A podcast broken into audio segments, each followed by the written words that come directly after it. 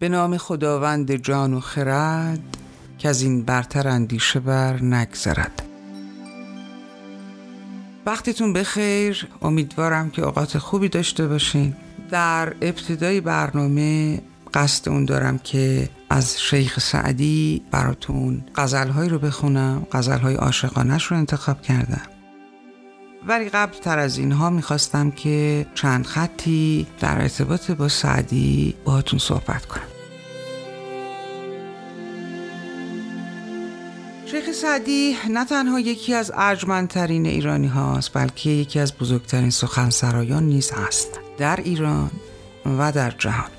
در میان پارسی زبان ها یکی دو تن بیشتر نیستند که بتونیم نامشون رو ببریم تا با ایشون برابری کنن.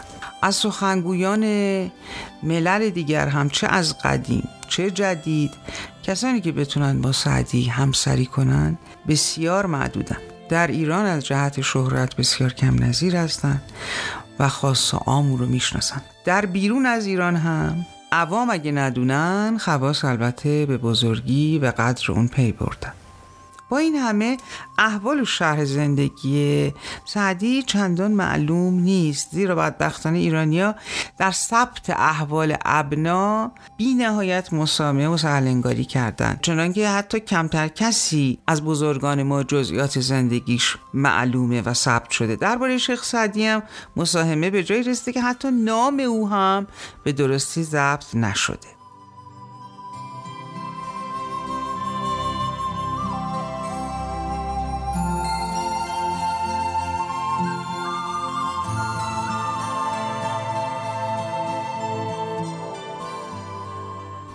سعدی تخلص شعری شیخه و نام او هم محل اختلافه. بعضی مشرف الدین برخی مصلح الدین نوشته و یک جماعتی هم یکی از این دو کلمه رو لقبش دونستن و گروهی مصلح الدین رو نام پدر شیخ انگاشتن و بعضی دیگر هم نام خودش رو با پدرش رو عبدالله گفتن و گاهی هم دیده شده که ابو عبدالله رو کنی شیخ قرار دادن.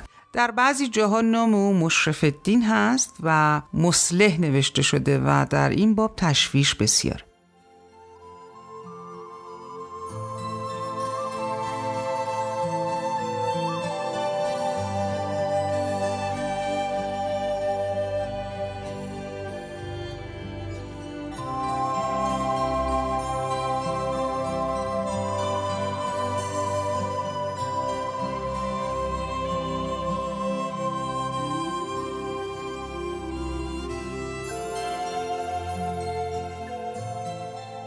شیخ سعدی خانوادهش آلمان دین بودن. در سالهای اول صده هفته هجری در شیراز متولد شده و در جوانی به بغداد رفته. در عراق و شام و حجاز مسافرت کرده و حج رفته. در سال 655 هجری هم کتاب معروفی به اسم بوستان رو به نظم آورده و در سال بعد گلستان رو تصنیف کرده. و در نزد عطابک ابوبکر و بزرگان دیگه مخصوصا پسر ابوبکر که سعد نام داشته و شیخ انتصاب به او را برای خود تخلص قرار داده قدر و منزلت پیدا کرده.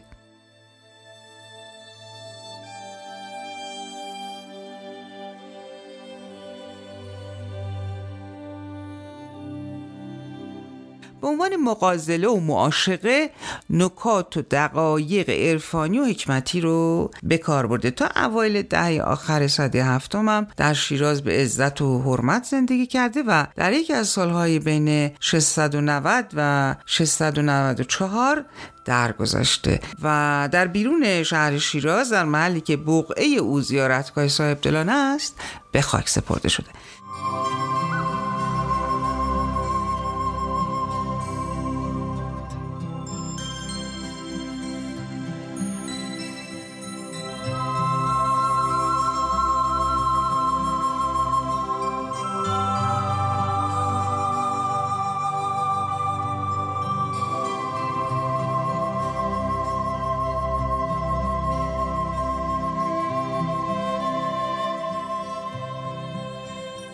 بگذار تا مقابل روی تو بگذریم. دزدیده در شمایل خوب تو بنگریم. شوق است در جدایی و جور است در نظر.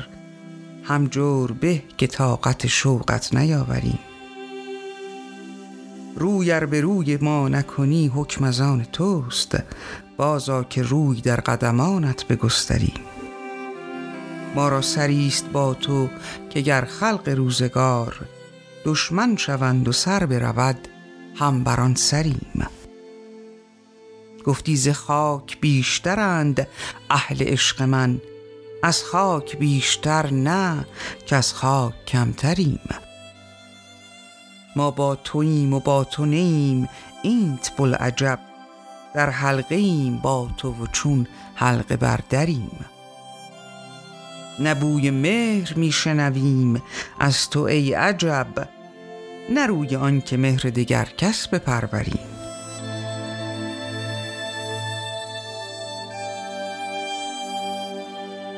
ز دشمنان برند شکایت به دوستان. چون دوست دشمن است شکایت کجا بریم؟ ما خود نمی رویم دوان از قفای کس. آن می‌برد که ما به کمند وی اندریم. سعدی تو کیستی؟ که در این حلقه کمند چندان فتاده اند که ما سید لاغریم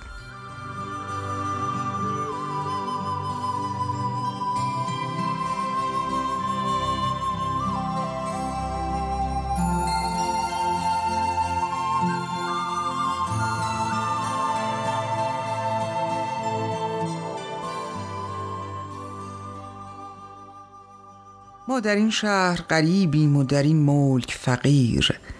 به کمند تو گرفتار و به دام تو اسیر. در آفاق گشاده است ولیکن بسته است. از سر زلف تو در پای دل ما زنجیر. من نظر باز گرفتن نتوانم همه عمر. از من ای خسرو خوبان تو نظر باز مگیر. گرچه در خیل تو بسیار به از ما باشد ما تو را در همه عالم نشناسیم نظیر در دلم بود که جان بر تو فشانم روزی باز در خاطرم آمد که متاعی است حقیر. این حدیث از سر دردی است که من می‌گویم تا بر آتش ننهی بوی نیاید ز عبیر. گر بگویم که مرا حال پریشانی نیست رنگ رخسار خبر می‌دهد از سر زمیر عشق پیران سر از من عجبت می آید چه جوانی تو که از دست ببردی دل پیر؟ من از این هر دو کمان خانه ابروی تو چشم بر نگیرم وگرم چشم بدوزند به تیر. عجب از عقل کسانی که مرا پند دهند برو ای خاجه که عاشق نبود پند پذیر. سعدیا پیکر مطبوع برای نظر است. گر نبینی چه بود فایده چشم بسیر